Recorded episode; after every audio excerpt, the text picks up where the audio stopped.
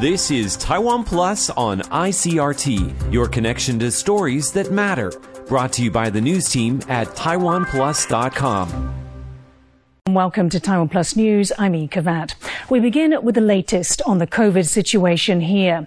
Taiwan reported more than 53,000 new cases on Monday, a noticeable dip following a three-day holiday weekend.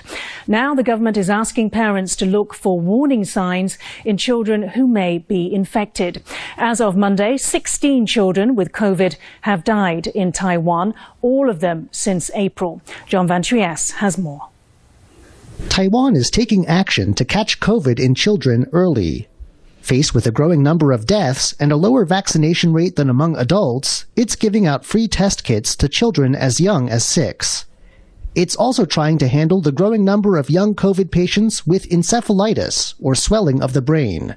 It's a complication behind a string of deaths in children here.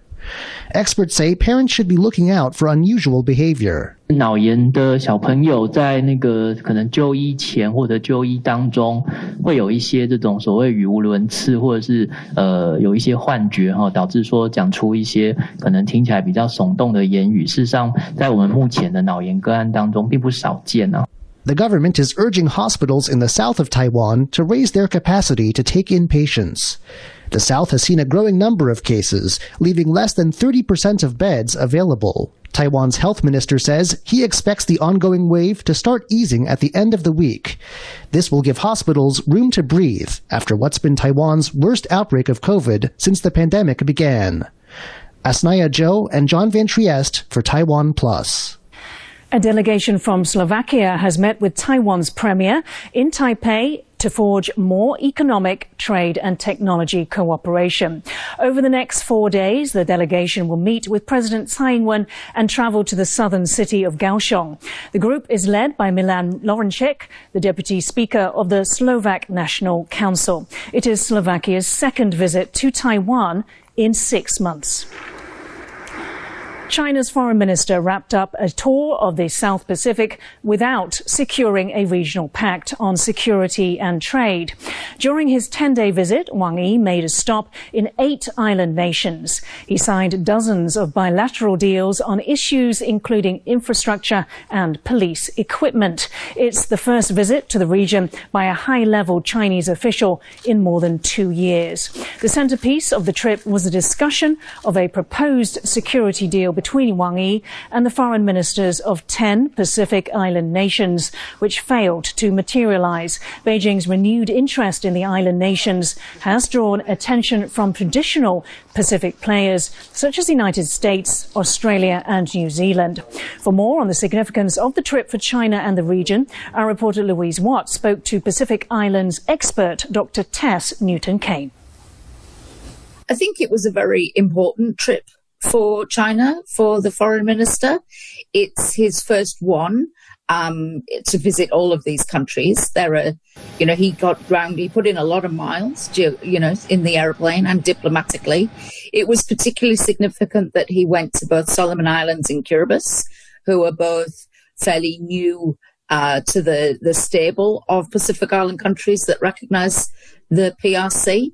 And as we know, in each of the countries that he went to, there were a number of uh, signings of uh, MOUs or letters of exchange or discussion agreements about projects. Now, it's not completely clear how many of those are new initiatives, and some of them are more likely to be formalizations of existing initiatives. But in terms of bilateral agreements, um, there's no doubt that the, that will be very much the focus of how this is portrayed to a domestic audience as having been a diplomatic success. Less successful was the attempt to um, secure a multilateral agreement. So what we've seen since then is that uh, the Chinese side has put forward a position paper, which contains a lot of what was in that original communique, but with some significant um, deletions. And as said that, that you know that the group has agreed has agreed to, to work on consensus. So it's not a dead conversation. It's it's quite clear that um, China sees this as one that's worth pursuing. Crowds gathered in Taipei on Saturday night to mark the anniversary. Activists erected a replica of the iconic Pillar of Shame monument, which was taken down in Hong Kong last December. Ryan Kilpatrick was there. Torn down in its hometown, a Hong Kong icon is reborn in Taiwan. A replica of the Pillar of Shame, commemorating the victims of the Tiananmen Square massacre, now stands in the heart of Taipei. Unveiled on the 33rd anniversary of the deadly crackdown, when soldiers opened fire on pro democracy protesters in Beijing on June 4, 1989, killing thousands. The project was launched by the New School for Democracy. 这个决定说实在不是一个深思深思熟虑的决定，我们是在一股冲动之下啊，呃，所做所做的决定，因为。呃，香港有我们很多很好的朋友，因为呃港区国安法的实施啊，他们现在坐在坐在国安国安的法庭的大牢里。Ryan Ho Kilpatrick for Taiwan Plus。South Korea and the United States have fired eight ballistic missiles in a joint exercise off the eastern coast of South Korea. The launches follow reports that North Korea test fired eight missiles from different locations on Sunday. According to Yonhap news agency based in Seoul, South Korea's launch was intended to show that the country can carry out accurate strikes against the North. South Korea had just wrapped up joint exercises with the US. Pyongyang has carried out 18 rounds of missile tests this year, more than in the past two years combined.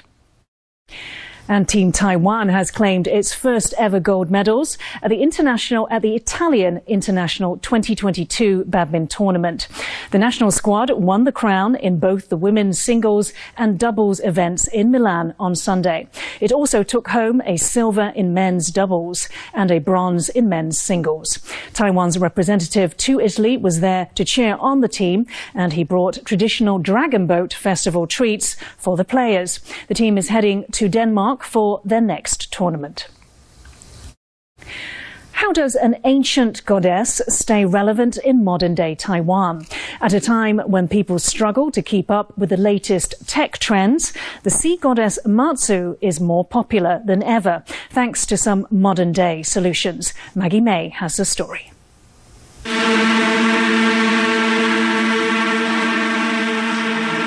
Hundreds of thousands of people have come out to see her, many struggling to get as close as they can.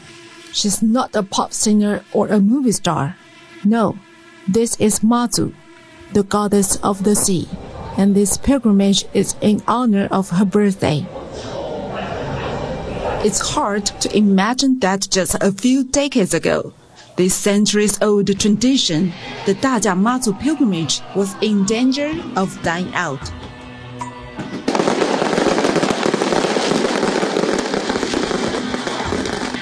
Organizers began making some changes.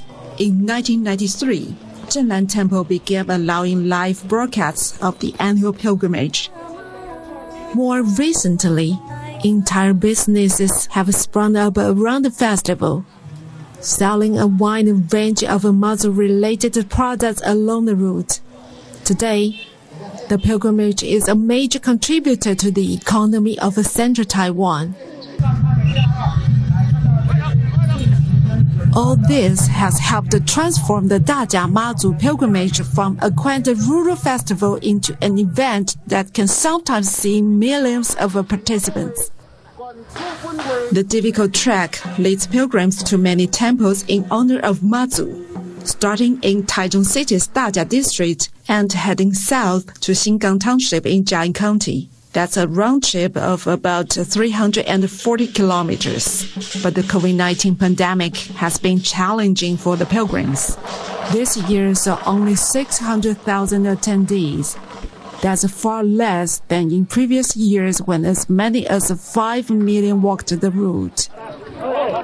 Organizers have had to get creative to find ways to keep people coming back despite the obstacles presented by the pandemic. One innovation is a GPS device and cameras installed on the top of Matsu's palanquin. They are connected to an app that allows you to track the goddess's location in real time. 随时就知道说妈祖行到哪位，他就可以知道来接马祖，就不要浪费那么多的时间。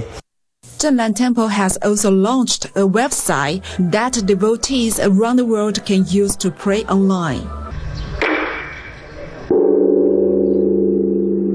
And again, the organizers of Dajia Mazu pilgrimage have found a creative way to adapt to new problems. And that's helping keep the goddess of the sea an important part of life in Taiwan.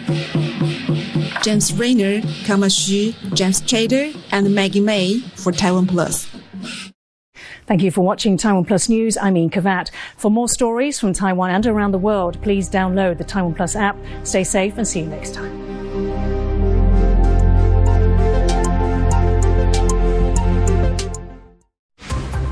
Thanks for listening to Taiwan Plus on ICRT. For more great stories from Taiwan and around the world, visit taiwanplus.com.